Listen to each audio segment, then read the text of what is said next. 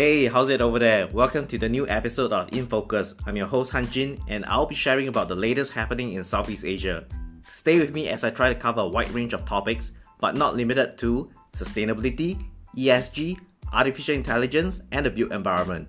Okay, let's start.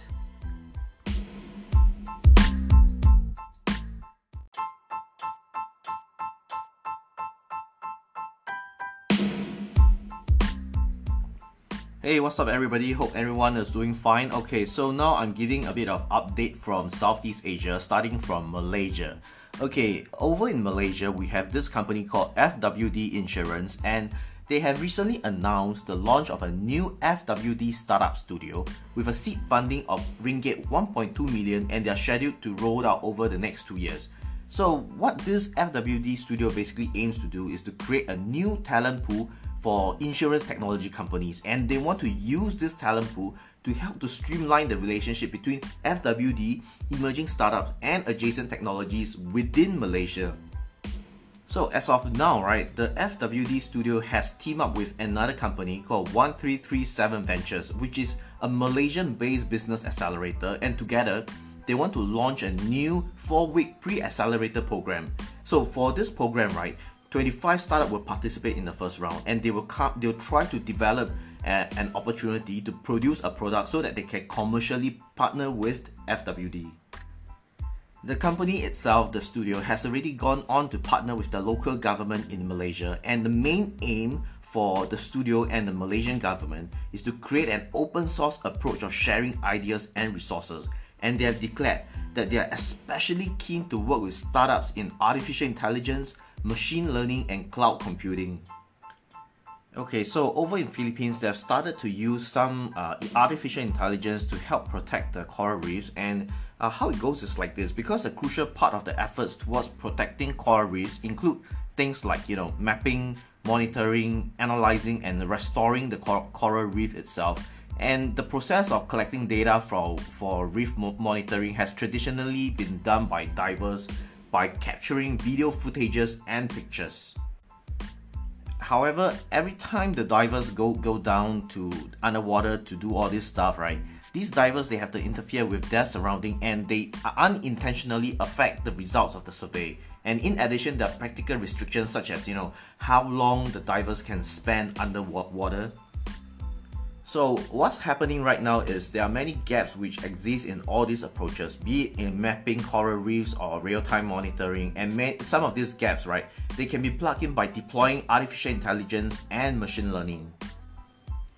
So uh, Intel, and Sulubaaï Environmental Foundation have come up with an AI-powered solution basically to monitor, characterize, and analyze coral reef resiliency, and this project is dubbed as the Project Coral.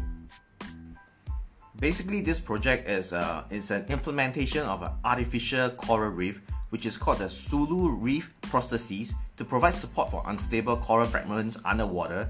And in addition to the fragments of living corals, which were planted planted in all these artificial coral, coral reefs, intelligent uh, underwater video cameras are also equipped with Accenture Applied Intelligence Video Analytical Services platform, basically to detect and photograph fishes in the reef surrounding the island in Philippines. Okay, so what this video platform does is it relies on artificial intelligence that is mainly powered by Intel technology. And basically what it does is to count and classify marine life. And with all this collection of data they'll be structured using data analytic methods so that researchers can make data driven decisions that will eventually help the reef. And as of now the teams are now working on infra cameras, which will eventually help uh, with nighttime video capture in order to create a complete picture of the coral ecosystem. Okay, so that's my update from Malaysia and Philippines. Uh, let's go for a short commercial break and I'll see you in a short while.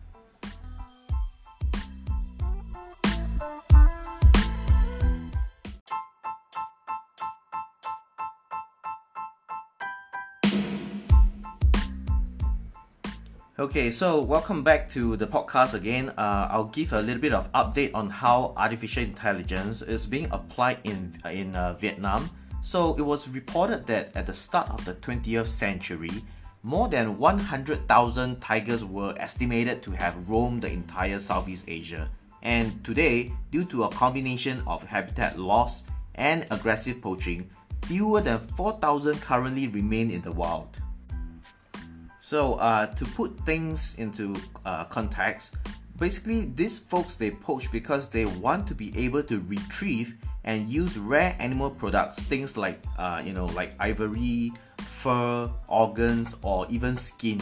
And what the poachers do is they do this they do this because they feel that these products might have religious, uh, medical, nutritional, or even financial values.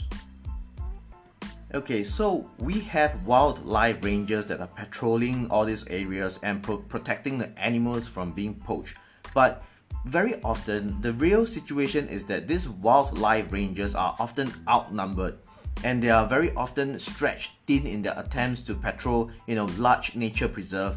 And this is when AI, artificial intelligence, and machine learning systems are being poised to drastically improve these rangers' effectiveness by helping them not only to track where the poachers have been, but also to predict where they are most likely to turn up. So, uh, a team from Harvard University have basically developed a system that leverages poaching data from the open source SMART system developed by the World Wildlife Foundation. Okay, so what this system basically does, right? It uses security games which is a subset of game theory where players must optimize limited resources to mitigate threats and attacks. And basically, this is to suggest the most efficient routes for rangers to take given that historical data. So the team from Harvard has actually partnered with WWF to bring this system into con- conservation areas managed by wildlife organizations such as the Srepok Wildlife Sanctuary in Cambodia, which is located along the country's eastern border with Vietnam. Okay, so now moving to Indonesia, uh, Spain, Malaysia, and Indonesia have agreed to come together to develop the supply chain related to the halal industry and also to push together the acceleration of innovation in this area. And apart from this international partnership, Indonesia is also pushing for the development of integrated halal industrial township where halal sector companies can choose to site within and make use of the integrated service to support their ongoing business operations. And as a first step, Indonesia would roll out a supply chain master plan that would enable the traceability of these halal products from source to consumer. And with this, they are also expecting to achieve gains in the development of the Sharia economy within the halal industrial townships the government envisions for the halal industrial township to enable an integrated value chain that could benefit everyone within the community in the hope that the synergy could improve the community's competitiveness in producing halal products.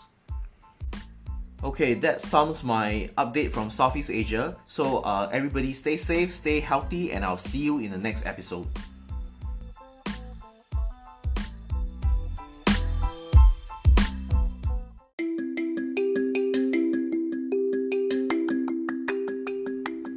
Hey people, thanks for listening. If you like this podcast, please remember to subscribe to my channel. And also, please like, rate, or comment on my podcast to let me know what else you'd like to hear. As usual, stay safe and healthy, and see you in the next episode. Bye, people.